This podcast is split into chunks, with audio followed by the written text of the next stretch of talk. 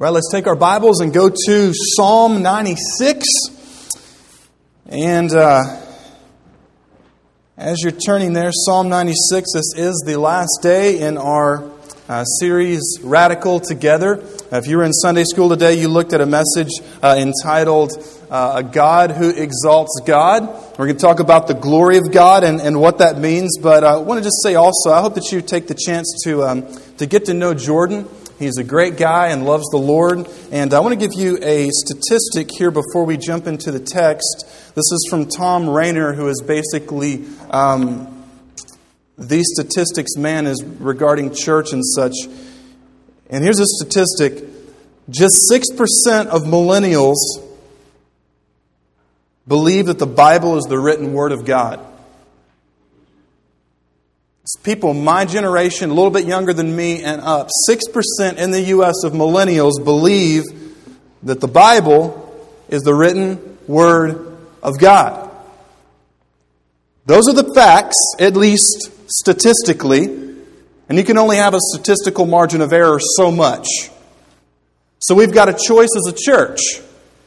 Are we going to engage millennials are we going to engage and actively say whatever it takes to reach students? High school, middle school, college, kids. Every church in the U.S. right now is coming to an intersection to where they say, Are we willing to do whatever it takes to reach that group of people, that demographic wherein only 6% believes that the Bible is the Word of God? Or are we only going to reach them if they are like us. And I believe that Rocky Mount Baptist Church has come to the place in its church life to say that we are willing, amen, church? We're willing to do whatever it takes to see people saved. So, Jordan, man, we're so glad that you're here. And um, it's just going to be a, a great semester and a great time getting to serve together.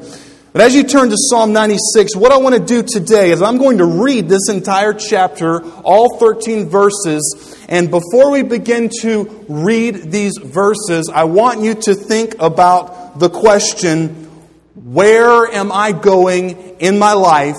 Am I even doing what I want to in my life right now? Psalm chapter 96, beginning in verse 1. The Bible says, Oh, sing to the Lord. What kind of song, church? a new song.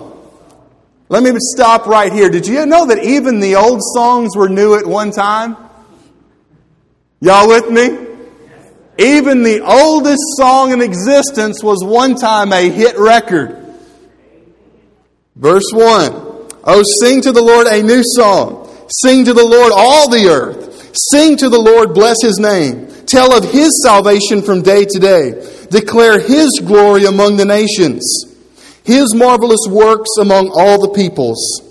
For great is the Lord and greatly to be praised. He is to be feared above all gods. For all the gods of the peoples are worthless idols, but the Lord made the heavens. Splendor and majesty are before him. Strength and beauty are in his sanctuary. Ascribe to the Lord, O families of the peoples. Ascribe to the Lord glory and strength. Ascribe to the Lord the glory due his name. Bring an offering and come into his courts. Worship the Lord in the splendor of holiness. Tremble before him all the earth. Say among the nations, The Lord reigns. Yes, the world is established. It shall never be moved. He will judge the peoples with equity, which means equality. Verse 11. Let the heavens be glad and let the earth rejoice. Let the sea roar and all that fills it. Let the field exult and everything in it. Then shall all the trees of the forest sing for joy before the Lord, for he comes. For he comes to judge the earth. He will judge the world in righteousness and the peoples in his faithfulness. What an incredible text of Scripture. Saying that everything that we do, everything that we sing should be for God and about God. Before we dive into this text, I want to ask you the question Have you ever come to that place in your life to where you've looked around and you've wondered, What in the world am I doing? Without a show of hands, have you ever been to that place before in your life? You say, why, why am I doing? Kind of going b- below the surface level. You may be reading the Bible or, or, or, contemplating the claims of Jesus and say, am I really even doing w- what I want to do? Is this, is this direction in my life worth anything? In fact, if I look back at my life, am I even where I wanted to be? And if I am doing what I want to do, do I want to do what I should do? There's a question. In my place in life right now, regardless of age today, and by the way, you guys are the few, the proud, the ones who brave the cold. Amen?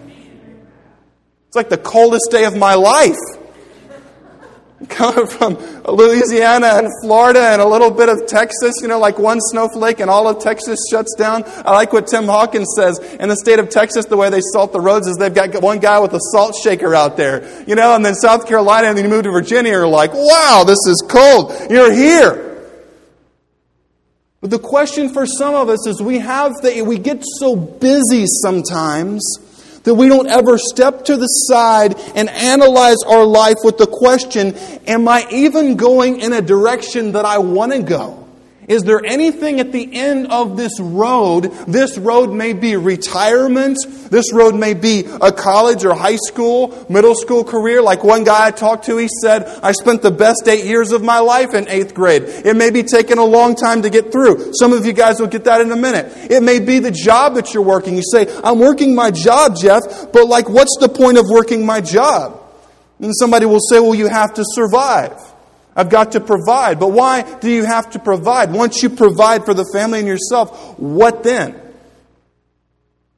It's kind of we think and we think and we think, and at the end of the road, if the objective is not to glorify God, which means to help all of the earth, all of your friends, all your family, all those even annoying coworkers, can I get a witness this morning? All right? Even those people, even the boss, all those people, the objective for our life is that everything we do would let people know how amazing Jesus Christ is. And if that's not the goal with everything that we do, we will look at the end of our life. If you are over the hill, or if you are climbing the hill, or if you think that you're at the very bottom of the hill with one foot in the grave, anywhere on the road, on the hill, this side or that side, if there's not the Lord there, then all that we see ultimately, if we take five minutes and think about it, is my life will have been totally and absolutely meaningless. Have you ever thought about that? If I died right now, or if I continue on the same trajectory or low trajectory that I'm on, will there have been anything of worth? Will it have made a difference on planet Earth if Jeff Robinson had actually lived, or would it not have even mattered? And we remember back in science class, right? We learned that the earth or that the world for thousands of years had thought that the earth, right, was the center of our solar system, but then later we, we learned that it, that it wasn't, right? And how did people learn that the sun was where they thought the earth was? They began to study it. And you know what? I think that that's the same thing. And that's what this psalm is slamming against. It's slamming against like a me life. You ever been around a me monster? Y'all okay this morning? You ever been around a person and like all they ever wanted to do was tell, and maybe they may not say it, they may like dropping hints, right? Like the hint dropper that's like worse than they come out and say it. And they just, all that they care about is that everybody else knows how awesome they are. Like if they could have done that, that's a well spent day. And a lot of people across the U.S. and across the world, the Holy Spirit is doing a work, a supernatural work, breaking out of that old type of view on life to where we're at the center of it and we step back and the Lord opens our eyes, the work of the Holy Spirit. Like, you remember that time in your life you didn't even care about God. We read this song and you're like, whatever, ascribe, heavens be glad, the sea roar, that's weird. Let me put that down and pick up something else. The Bible, no interest in my life whatsoever. I mean, I, you know, those cars that you see where it says, wash me? All the mud. You're like, man, I could write a whole book with the dust on my Bible, and I'm just being honest because I really don't enjoy it. But then one day Jesus shows up. It could be through preaching or whatever, and then you get saved. And then you open and you're like, whoa, this is amazing stuff and you begin to be changed by the Lord. And you now love what you once hated, and now you hate the lifestyle that you once loved. And it's an absolute change. It's a 360, and freedom is the key. That's what we're talking about today. Our lives are to be to glorify God. And through this whole study of radical, you know what we should really term it? It's not really radical. We should call it biblically normal. And I'll make a note here and I'll go on. And I want, I want to reinforce this. The reason why it may seem radical for us, and I think we have 13 people right now, let's just give the Lord some praise this morning for Costa Rica. We've got some people from Rocky Mount, Virginia, and we're going to show up. But the only, the only rule on the trip is don't bring your moonshine shirts. Amen? All right, we want to share Jesus and not have them knocking back on grandpa's cough medicine. But, um, Jordan, this is, I don't know if I told you, dude, this is the moonshine capital of the world. Okay, all right, we're, we're on the same page. So we want to import Jesus, all right, maybe, maybe not, not that, that aspect, so to speak. But, but, but it's, it's an amazing thing that, that, that when we realize that Jesus is the point of existence, then things like mission trips are normal. Things like going to your neighbor and talking about Jesus or praying for someone, that's normal. And then when we begin to see people saved here in church, we're going to talk a little bit about that in a few minutes. That's normal.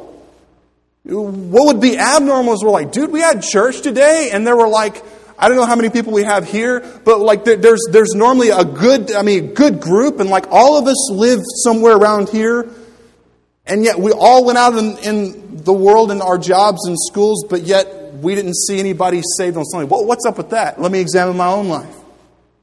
That's what should be weird. It is biblically normal. And the point of the gospel, often you say, now, Jeff, I've been through a lot in my life, and I, am kind of bitter at God. You know the reason why you may be bitter at God is because preachers have lied to you, and here's what they've lied to you about. They tell you that the point of the gospel is you. The point of the gospel is not you, and it is not me. The point of the gospel is the glory of God.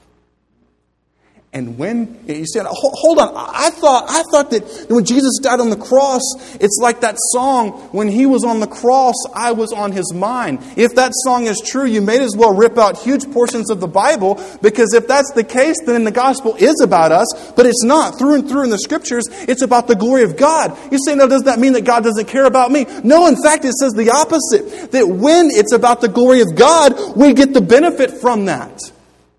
Here's how it works he does what we could never do. He changes and transforms us, and in that, He gets glory and we get the benefit. He does the same thing with some of you. He's used some of you to reach people in this area. He gets the glory, the person gets salvation, and you get the joy. That's the way that it works. So I need to get right here, otherwise, we're going to miss lunch. And I know that this is a Baptist church, and you may be excommunicated for probably one thing only, and that's making people late for lunch, especially when it's here. Let me give you a statement. Thomas Watson said, and it is some good food. In fact, it is a scientific fact that if you eat at Rocky Mount Baptist Church at one of our luncheons, it's a scientific fact that if you put some of the food on the top of your head, your tongue will beat a hole through your head. You all like that one? I didn't make that up. I heard it. I have no idea where I heard it. You like that one, Joseph? All right. Be careful with that, man. Let me give you a statement about Thomas Watson. He said, quote, the glory of God is a, this is so amazing. Thomas Watson said, the glory of God is a silver thread through which, I'm sorry, the glory of God is a silver thread which must run through all our actions.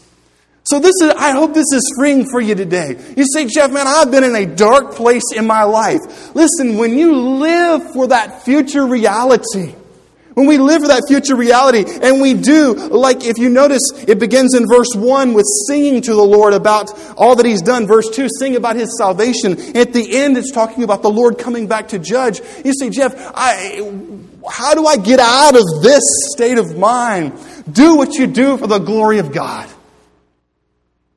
You know, often people get hurt in church because they do things behind the scenes, but they don't do it for the glory of God. They do it to be noticed.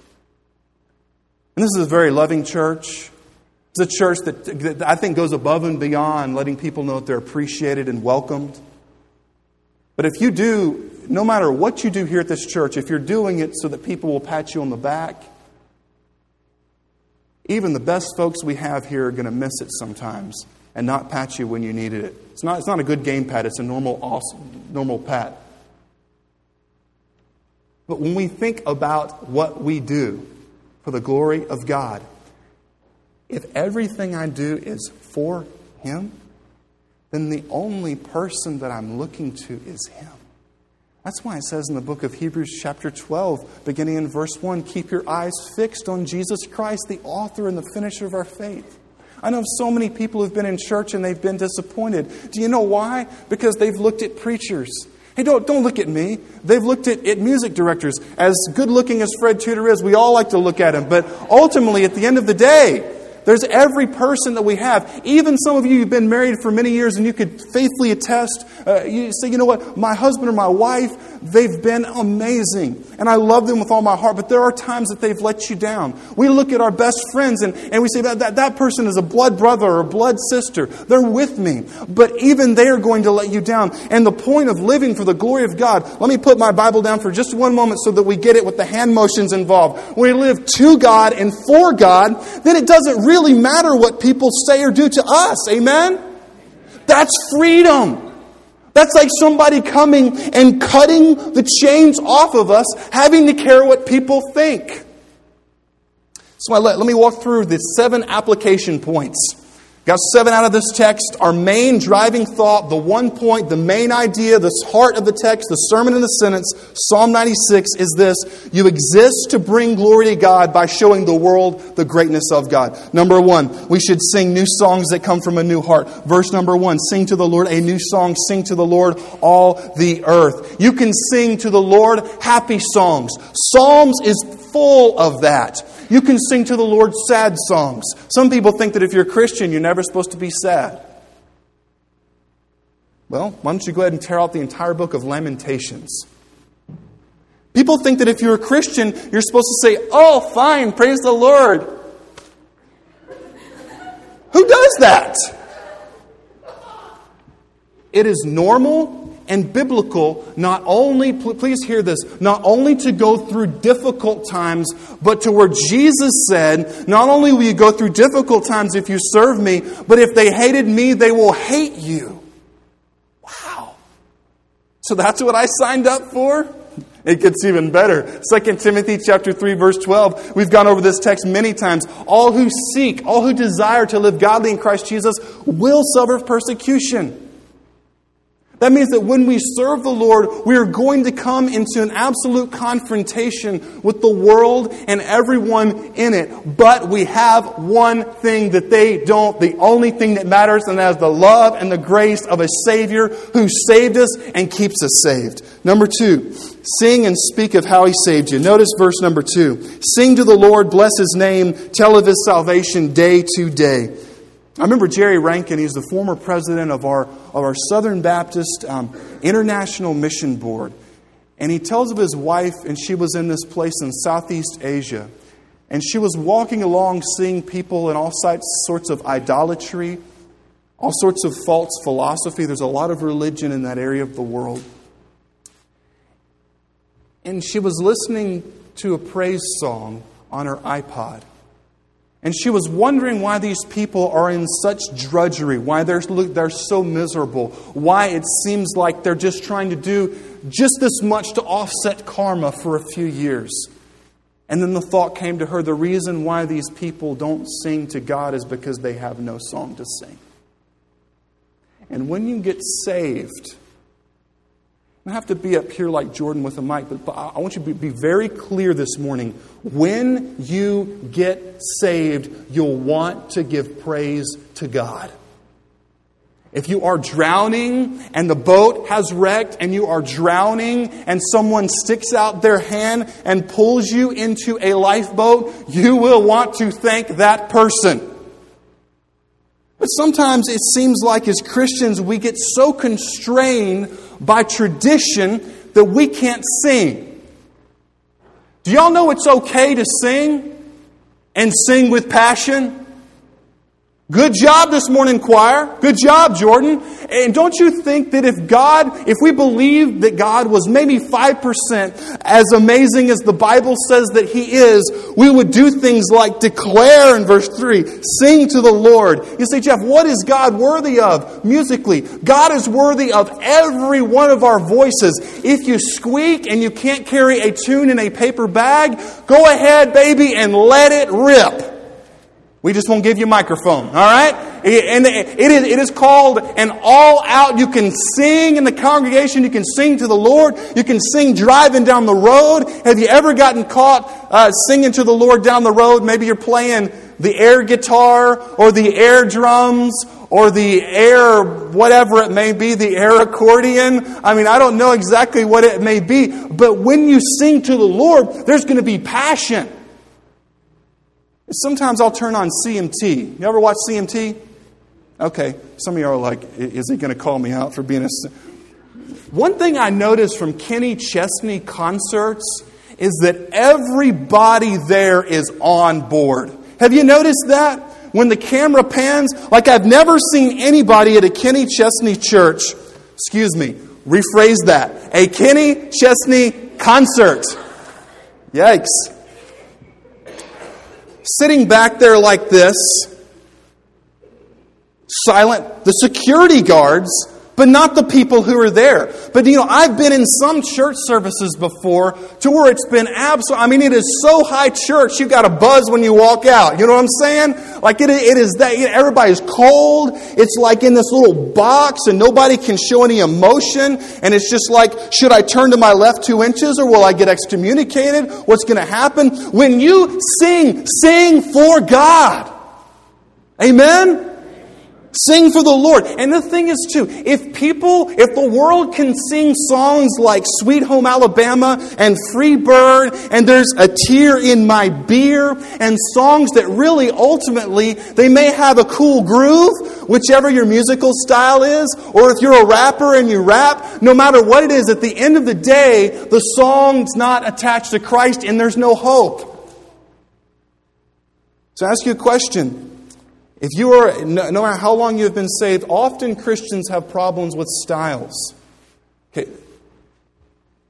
The style of music is not the point. If you say, I will not worship, if there's just the organ and just the piano, that is saying that I have to have a certain style of music to worship. In other words, God, you're not good enough. I've got to have a full band. And if you're a person who says, you know what, if there's ever a guitar up here, if there's ever a drum kit, or if there's ever anything, I will, I will sit back, that is a serious, deadly heart problem. And here's why. The music that we do here is not for you and it's not for me, it's for God. Amen? So everything that we've had here in this church in the past, everything we'll do in the future is for God. It's not to satisfy people's appetites. And you know what's cool about that? It means that we can come to church and say, it doesn't have to be my song. It doesn't have to be traditional or contemporary or bluegrass or polka. It can be whatever as long as we're singing to Jesus. Amen, church? That's the biblical point. And I pray that God continues to free us from both ends of the spectrum. Then notice in verse 3, it says to declare the glory among the nations, his marvelous works among all peoples. Now notice it says the nations, plural. It doesn't say just one. And if you're reading the King James, the word there is heathen. Nations, heathen in the Bible means people who don't know Jesus. And how many of them which should we tell? Notice it says, among how many of the peoples? All. Every single, not person, but people groups. You know what I've been so amazed at this church? You're reaching out to your friends. Let me just give a couple of examples, and I hope that this won't embarrass too many people. Um, Deborah, Oliver's, y'all are here. Begin to come because your friend reached out to you. Kenny got saved. I love you. We, are so glad having you guys here. Um, another one, uh, Chris, Joseph, invested in Chris, man. You're here. We're so glad. Um, I wrote this down. Narmores and the Sweats, you guys found out us, about us by the website. And that's because Matt is using his talents for the Lord.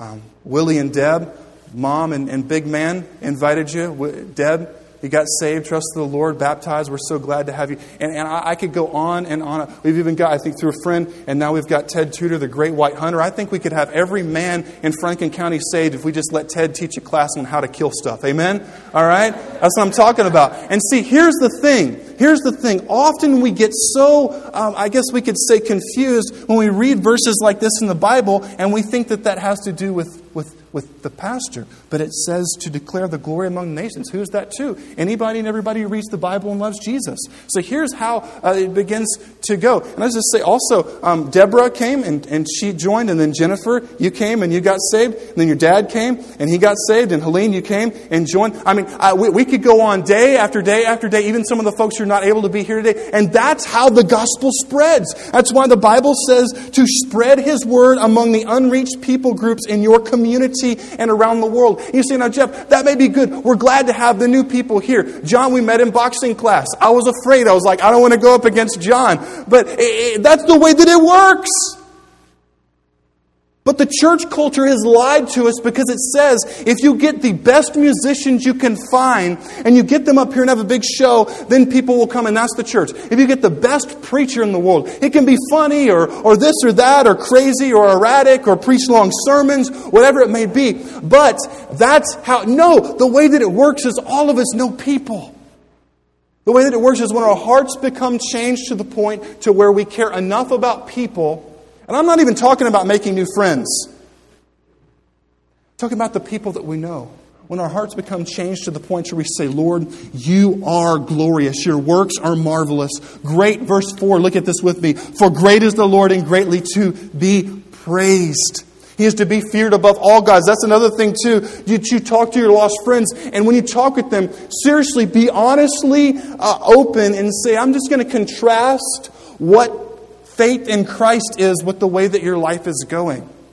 And a lot of times people in church say, now, Jeff, you, you, look at verse number five here. It's a pretty straightforward. Verse four also. For great is the Lord and greatly to be praised. He is to be feared above all gods. Does that mean that I'm supposed to tell people that they're supposed to serve Jesus Christ and Him only? Yes. Verse number five. For all the gods of the people are worthless idols. That's saying that anything other than faith in Jesus Christ is not true and will ultimately lead to heartbreak and hopelessness. And ultimately, if we get to verse 13, hell, and judgment. Verse number six splendor and majesty are before him, strength and beauty are in his sanctuary. Some people say, now, Jeff, man, I, I don't know if these people will ever change. You don't, you don't know these people like I do. Well, you know what? You're exactly right. They will never change. Nobody ever changes. But when Jesus comes and he grabs a hold of a heart, he changes them that rescues you and I from having to think that we are the ones who change people. It means everything we should do should be pointing to how great God is and how He can change them. And then often people in church say, Well, Jeff, I want to see people saved, but that may be, that may be like I'm going to confront them. I don't like uh, tension. That's good. That may mean that you're not a contentious person. And often we have this idea in our mind. Have you ever heard of the KJV beatdown? Right? The really self righteous, hypocritical Christian. Not that I'm, the King, I'm not saying that about the King James Version, but we just have the, the, the idea in our mind of someone grabbing a large leather Bible that could be used as a bludgeon, and they come along to their unchristian friends and they begin to beat them over the head with the Bible. You know, I've really never met, maybe, maybe one or two people in all my church experience. You know what most of us struggle with? We struggle with being too timid, don't we? We struggle with not wanting to be offensive to people, so we don't say anything.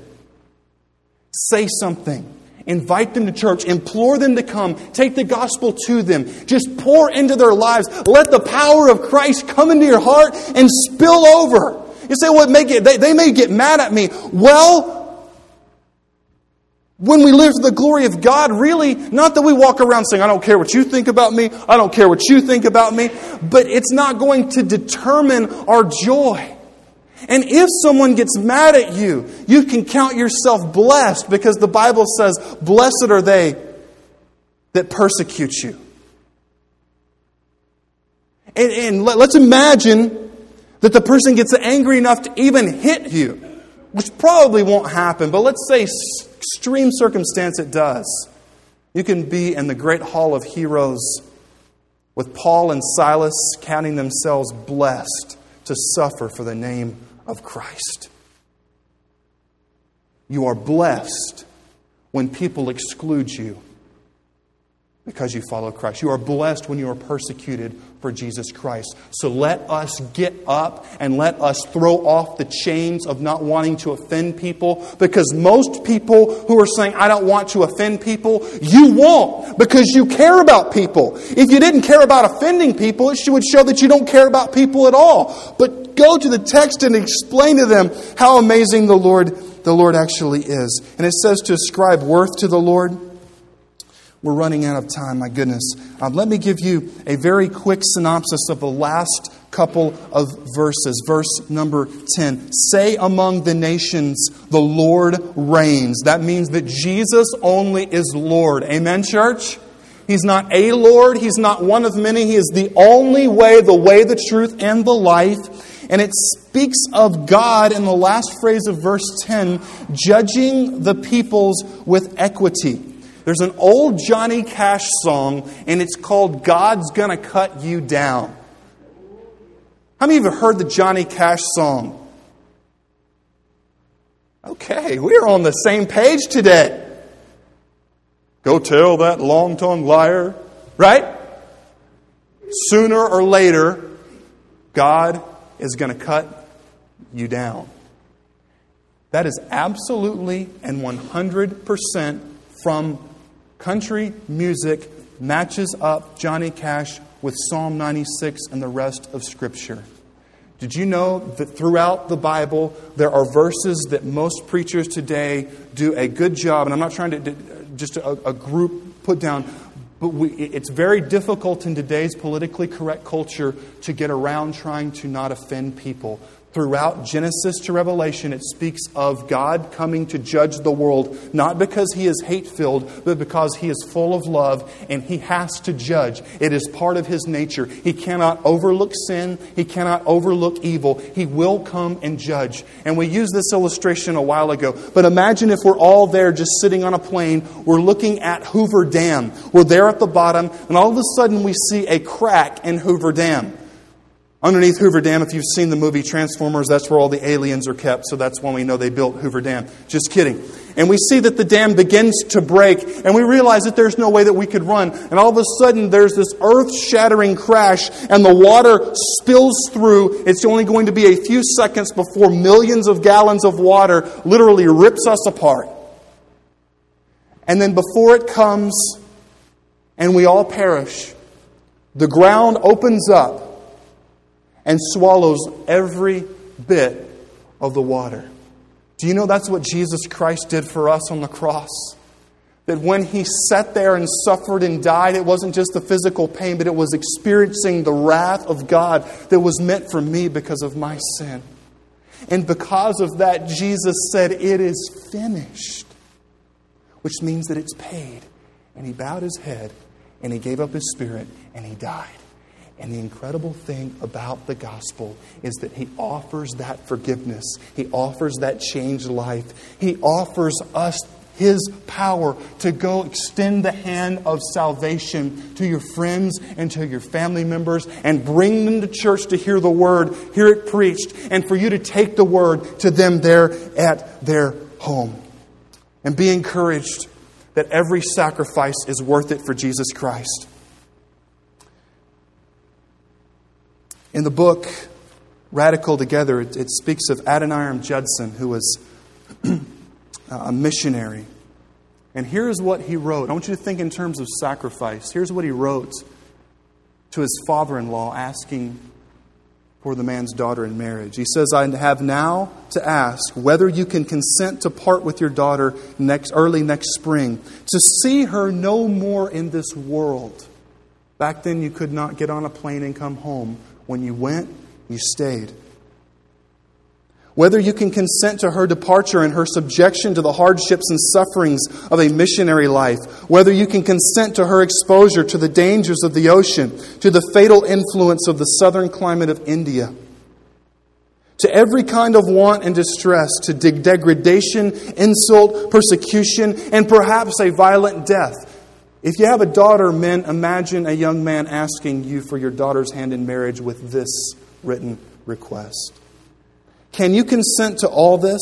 For the sake of him who left his heavenly home and died for her and for you, for the sake of the perishing immortal souls, for the sake of Zion and the glory of God, can you consent to all this and hope of soon meeting your daughter in the world of glory with the crown of righteousness, brightened with the acclamations of praise, which shall redound to her Savior from the heathens? Saved through her means from eternal woe and despair. And they went. And today, where they went, oh, spending 38 years overseas, Adoniram Judson lost two wives and seven children to premature death. Yet today there are nearly 4,000 just Baptist churches with over a half a million followers of Christ in the heart of Buddhist Burma, now known as Myanmar.